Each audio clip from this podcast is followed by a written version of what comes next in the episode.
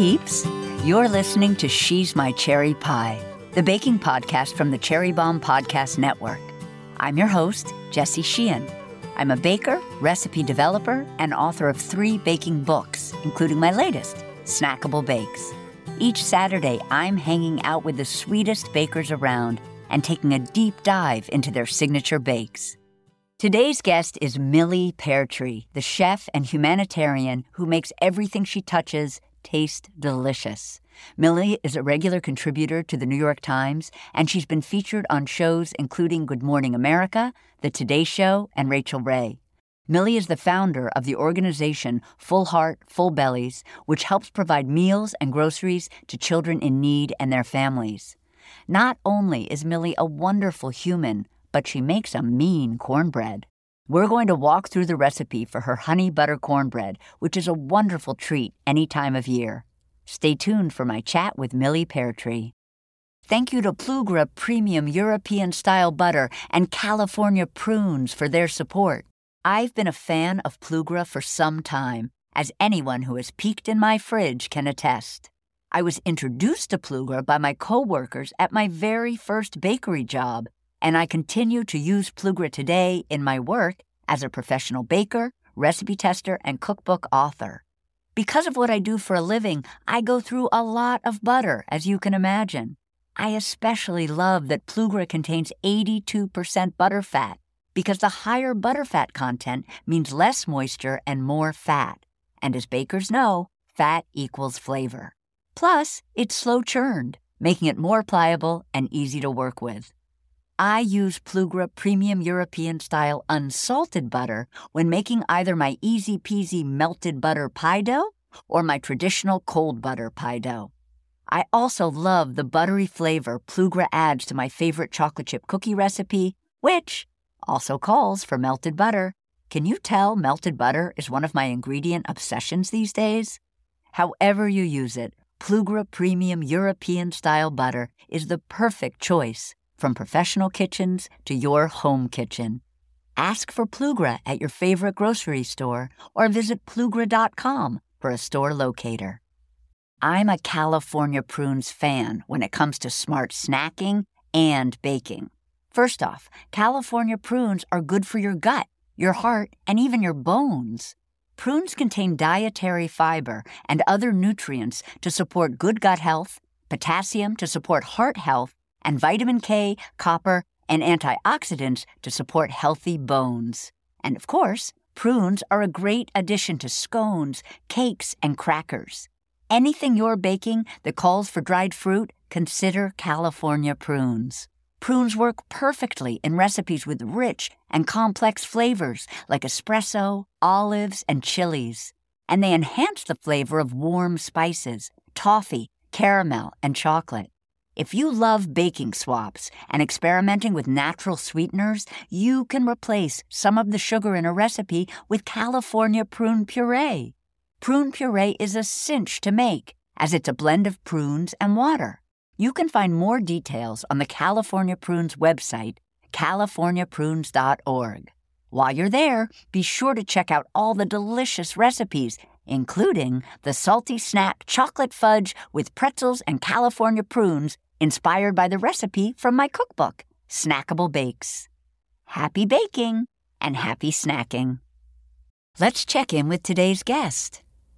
Millie, so excited to have you on She's My Cherry Pie and to talk about cornbread with honey butter with you and so much more. I love that. She's My Pie. Such a wonderful name.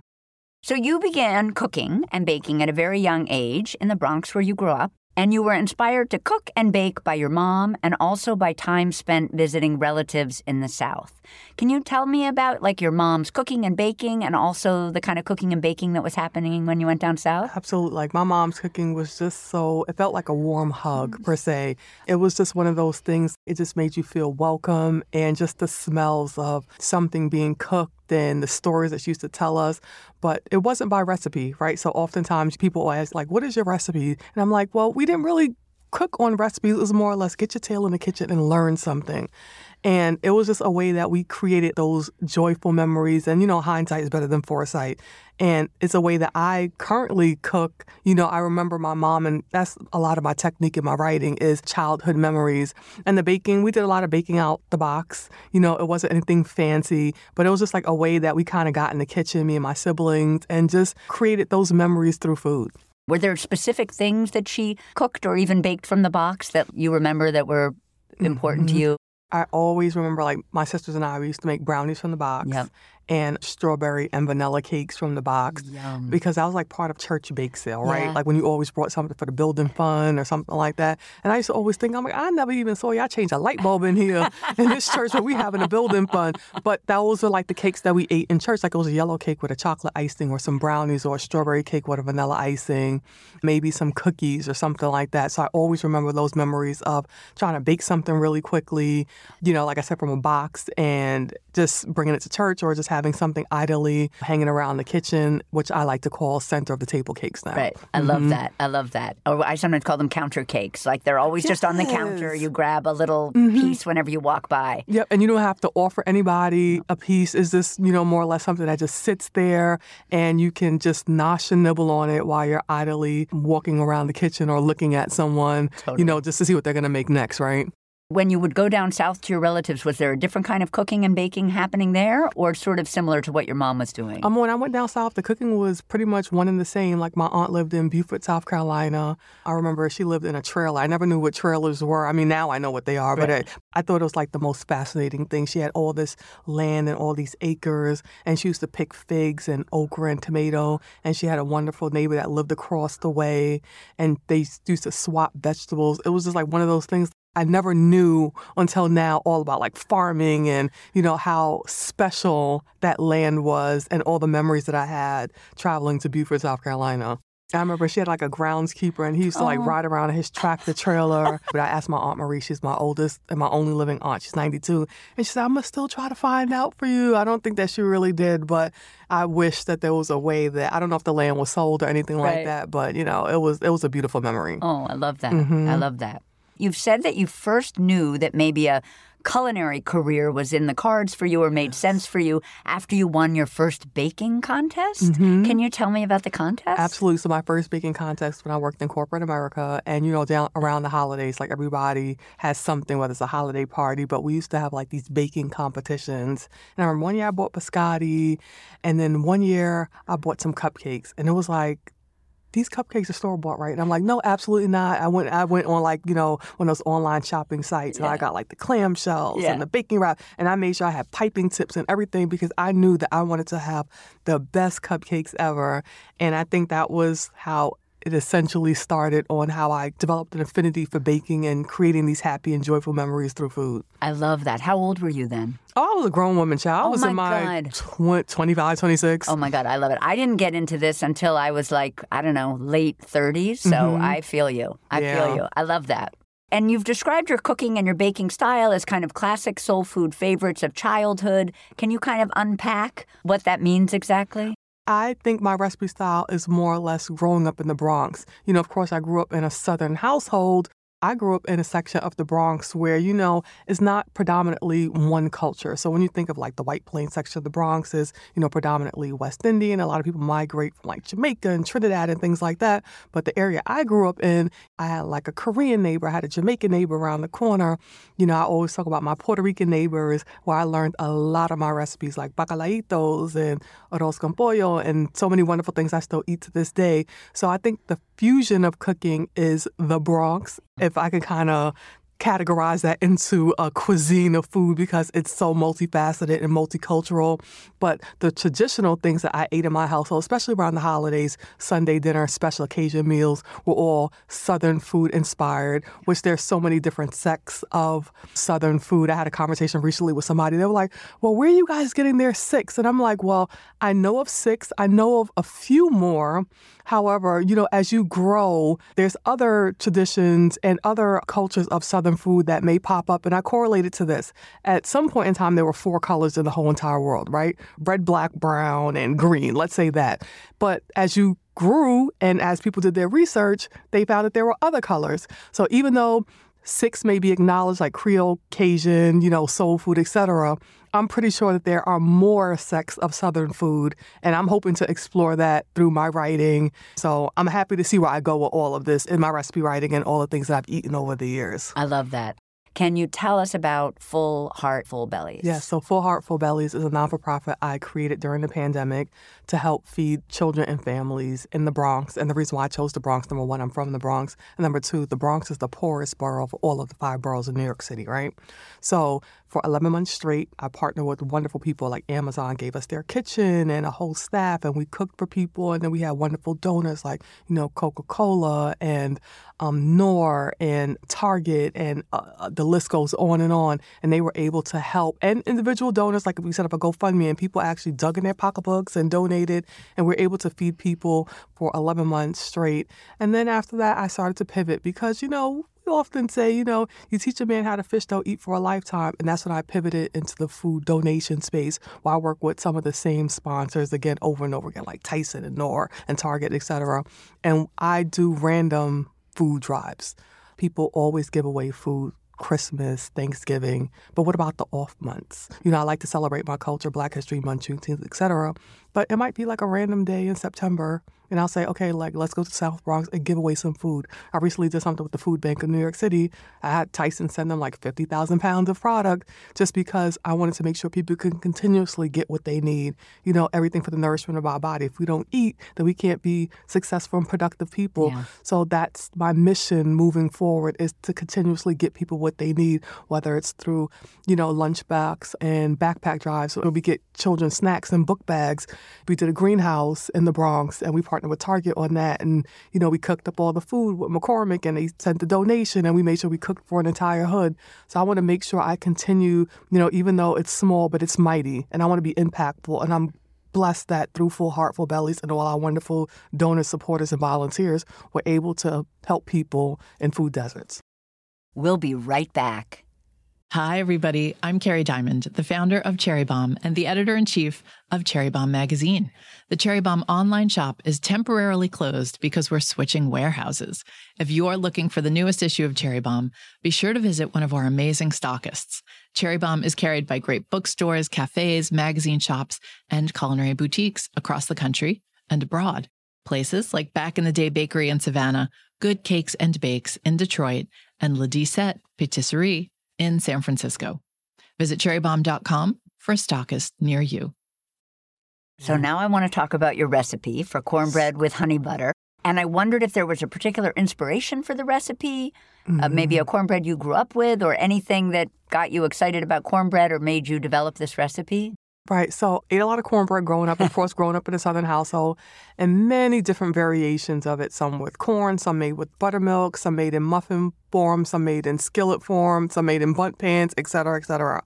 But this recipe in particular, it's kind of like all the things that I love in cornbread. It was moist. It was not too sweet because I didn't like it like pound cake. I still wanted to have like that that gritty crumbleness. Like I wanted to be able to taste the cornmeal and have the texture of it. But you know, honey and butter makes everything better. And it's nothing like that slather of butter at the end that actually melts into the cornbread and has like a slight stickiness when you eat it. And it's just a great 360 burst of flavor. And I also served it in my former restaurant, Millie Peartree Fish Fry and Soul Food. And we served it in muffin form. And it was just one of those things I was like, you know what? People can't get it any longer at the restaurant but I can give you a recipe for it and you can make it at home. I love that. Mm-hmm. I love that. At the restaurant, would people order it a la carte separately or did it come with like a platter of food? Both. Both. So it'll come with uh, any platter or dinner yeah. you purchase and then you could get like three, I think it was for oh like a dollar twenty-five or something like that. Mm-hmm. Yum, yum, yum. So first things first with this recipe, we're going to whisk the dry ingredients together and we're going to have a medium-sized bowl. Do you like glass or metal or what kind of bowl do you like as a mixing bowl?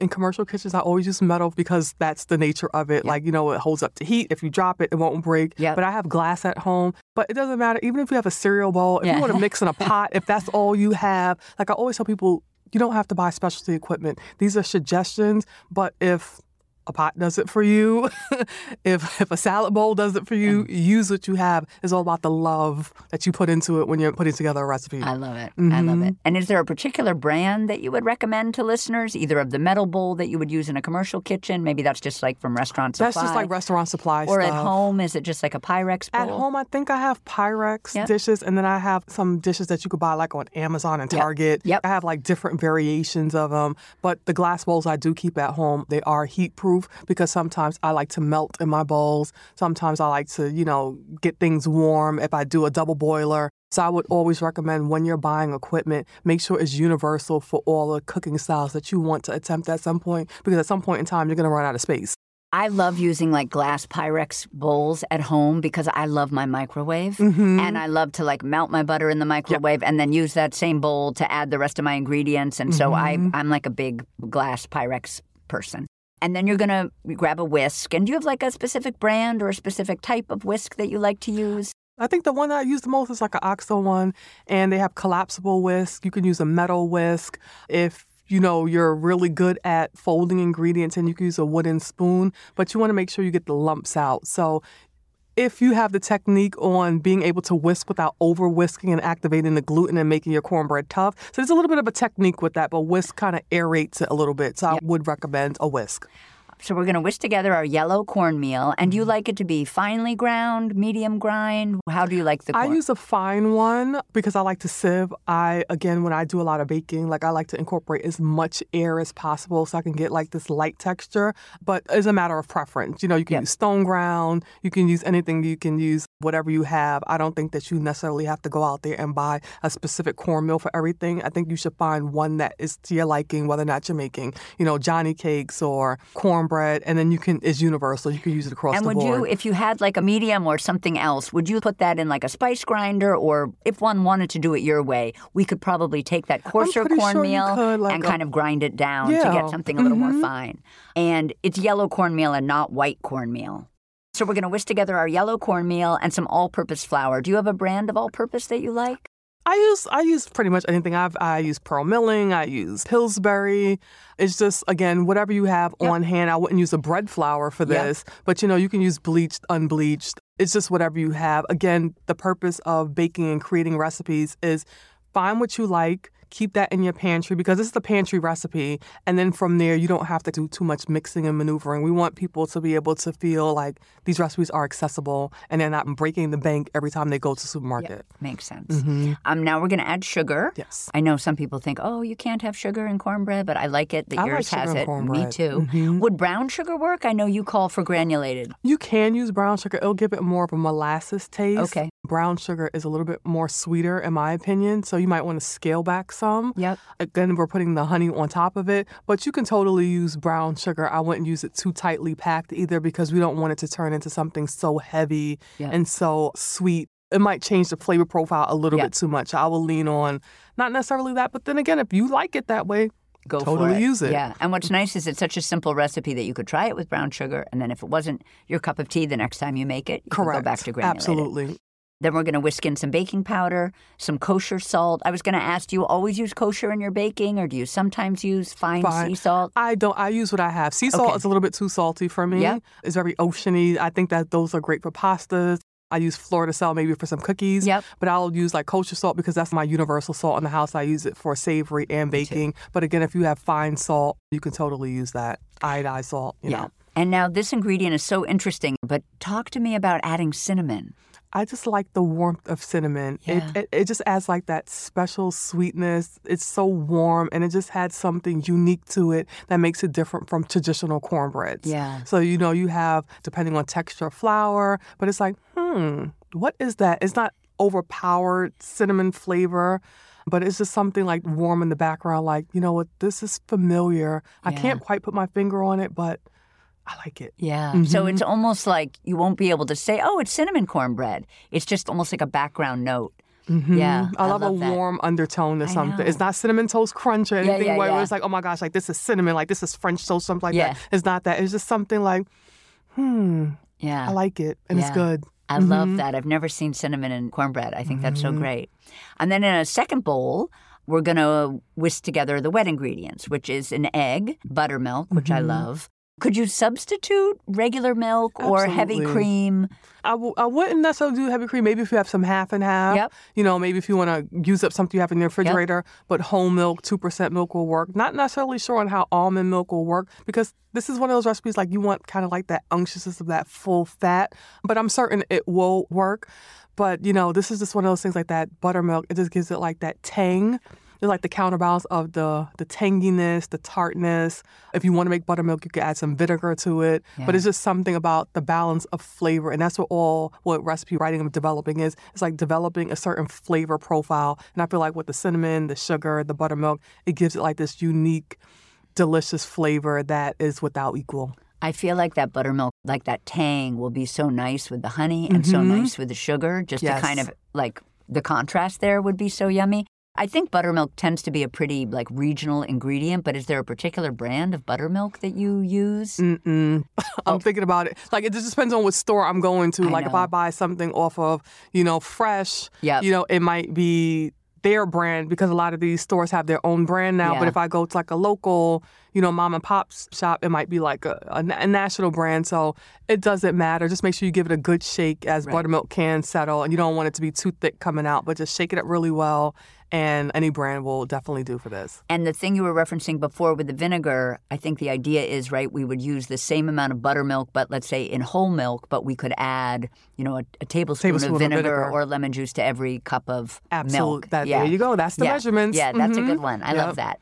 And then some unsalted melted butter. And I also love that the butter in this recipe is melted because it Mm-hmm. just means you don't have to cream anything. There's no stand mixer or anything. It's just Mm-hmm. easy peasy, which I love. And if you want to use salted butter, you totally can. I use unsalted butter in my house because I, you know, when I develop recipes, like that's what it particularly calls for. And again, adding salted butter will change the flavor profile some. But if you're a salted butter person, feel free to use it. the next thing we're going to do is we are going to make a well in the center of the dry ingredients mm-hmm. and we're going to pour in all of those liquid ingredients and w- slowly whisk because as you said you don't want to overmix the batter mm-hmm. until a smooth batter is created you don't want any lumps at this point There won't be. So Okay. the fact that we sieved some of it and we created that well, it's kind of like you're folding the dry over the wet. And so it gives like an even consistency. So that kind of, in my opinion, it helps mitigate the over whisking because once it starts to combine, you're done that's what it is. Yep, you're Mhm. done. And so, are you saying that in the beginning with that cornmeal, we should actually use a sieve to make the ingredients a little bit more fine and to put a little bit more air in them? I technically would, but again, if this is if you don't have Yep. a sieve, you know, of course I don't want you to go out and buy one, but I just feel like it adds so much more air to a recipe when you have it. And the salt, if you're using kosher salt, of course the salt is not going to go through the sieve, so you can just throw the salt in the bowl and kind of like use a, a fork or a wooden spoon just to combine it all the way through. I love that. I mm-hmm. love that. And then the oven has been preheated to 400, mm. and you've greased either a nine inch round cake pan or a cast iron skillet. Or, as you said, a muffin tin. And is there a brand of cake pan that you love? Or, again, are you just kind of getting them at a restaurant supply store? Um, I have a lot from restaurant supply stores and like online shopping. But you know, when I did my a lot of my dessert baking, I used to use Wilton a lot. Yeah. But then I have like my old school. I have my mama's old school Oh, cast irons. that. I, have a Le Creuset one. And again, you don't have to keep going out there buying things. Yeah. Like, listen, you can find something heat proof. Get it in the oven. Yeah. It'll, it'll work perfectly. But again, preheat in the beginning because you know you want the oven waiting for you. You don't want to have to wait on the oven. Yeah. And do you have a preference to like, do you like to make this in a skillet as opposed to a cake pan? Or It just depends on what I'm what I'm trying to do. Though, of course, like a, a skillet will give you more surface room, so it'll be a little bit more thinner. When you get those crispy edges, if you're doing a cake pan, it'll rise a little bit more, so it'll be more cake-like. But it's all about what you want. You just have to be mindful of your cook times. A cast iron skillet has a 360 heat; it may Yeah. cook a little bit quicker. The cake pan a little bit longer. Of course, muffins 12, 15 Yeah. minutes. So it just all depends. So then you're going to pour the batter into the greased pan, Mm-hmm. whether it's your cake pan or it is your cast iron skillet Mm-hmm. or muffin tin, and you're going to bake until golden brown on the top, and then a tester inserted in the center comes out clean, like 25 to 30 minutes. But like you said, Mhm. it'll depend on the kind of pan you use. Correct. I mean, obviously, when we write recipes, we have to put in an, an amount of time, but really, it, people need to look and they need to smell, and Mm-hmm. you know, because you just you, you don't always know, and everybody's oven is different. Absolutely, and depending on gas and Yes. electric, and I always say like you know what, use the light. You know, especially if you're doing muffins, you know you need at least 12 to 13 good Yep. minutes. I don't think that anybody should be opening their oven at 10 minutes because Yeah. you're going to let a lot of the air out and you'll risk the pastry. I guess we Yeah. can call it a pastry, right? Yeah. Dropping in Yeah. the center and uneven cooking time. But I think you kind of know when things get brown, there's a light in there, you can kind of take a peek in. Just kind of watch a little bit, but you don't have to keep opening and closing the Yeah. oven door. Yum! I want cornbread right Me now. Me too.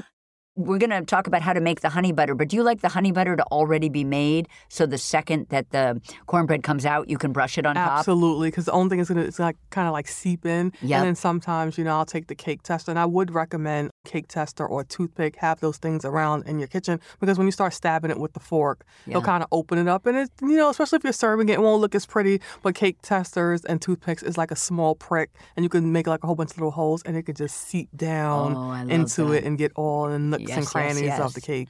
So to make the honey butter in a medium bowl, we're going to whisk or use a fork. I don't know what tool you think is best for this, but we're going to whisk together the honey Mm-hmm. and some unsalted melted butter. Do you just do that with a little whisk or would you do that I'll with do, a fork? Like sometimes, you know what I'll do? I'll Yeah. just put the butter and the honey in the same bowl, Yeah. put it in the microwave, Yes. and of course you're gonna watch the intervals because they'll foam up because of the milk solids in it. So do like 10, 15 seconds at a time. Make sure it doesn't overflow, and then it's ready to go. And then you Yeah. can like kind of whisk it because the honey Yep. might drop to the bottom a little bit, but just take a fork and mix Yum. it together, and pour and Yeah. slather or brush. Oh my God, I'm going to say it again. I Mm-hmm. love my microwave and I love melted and I love honey butter. Mm-hmm. I mean, is there a particular flavor of honey that you like or you'll just take whatever you have? I'll take whatever I Yeah. have. Don't forget grade A, you know, Yeah. the, the better kind. But again, if you find an inexpensive one, just use what you like. yeah, Mhm. perfect. Or And- use maple syrup, like I said. That's what I was going to say for Mm-hmm. people that don't have honey at home or don't like the flavor of it. Maple syrup works as well. Mm-hmm. And then do you brush the honey on with like a pastry brush? And is there a brand of pastry brush that you like? You can use a paintbrush from the hardware Yeah. store. Just make sure you wash it and make sure you don't paint anything with Yeah. it. But listen, you can just go straight with it. Or if you don't have a pastry brush or a paintbrush, you could just kind of, like I said, prick holes and just pour it on top and use the back of a spoon to get it in those holes Yeah. the best that you can. There's no right or wrong way when it comes to that. Or you can just take your cornbread and dip it.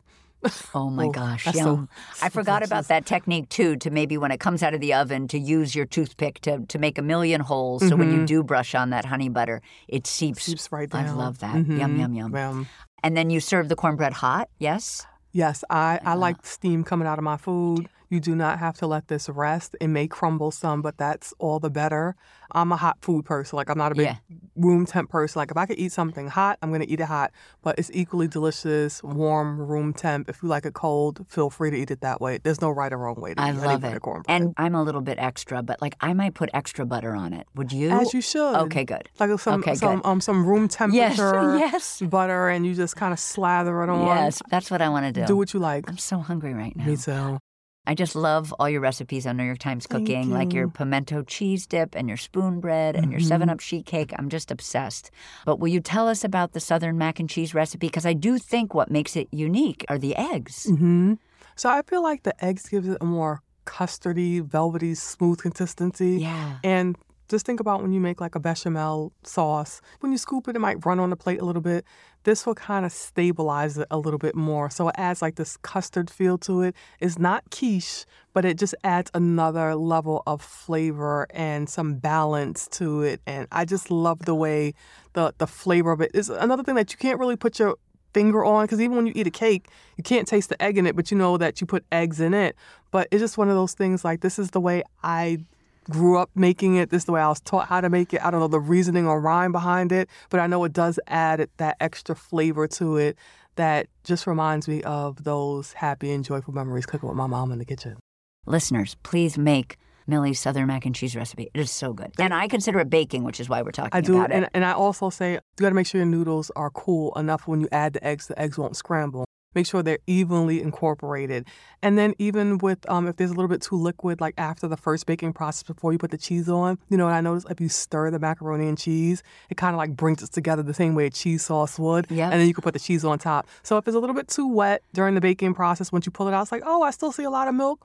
Stir that bad boy together, Yep. and it'll turn into like this creamy Yep. cheese sauce. When you put the cheese on it, broiler, you scoop it out, perfect every time. I want that right now with the cornbread. I want both. And some Um, fried chicken. yeah. Yes, please. Yes. Yes, please. A old Southern dinner. Yes. Mm-hmm. This is another New York Times recipe that I love. Tell us about sock it to me cake. Oh, sock it to me cake. So sock it to me cake is kind of like a hybrid cake, right?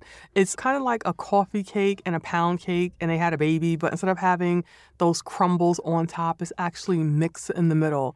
And it's famous in part through Aretha Franklin, you know, that favorite line, sakatumi, sakatumi, sakatumi, sakatumi. So it's a wonderful cake that has such history and culture. And I call another center of the table cake. And it doesn't even have to be served for dessert. It's good enough to have in the morning or a after dinner treat. Oh my gosh. I love the idea of mixing coffee cake and pound cake. Mhm, That's like, so good. yeah.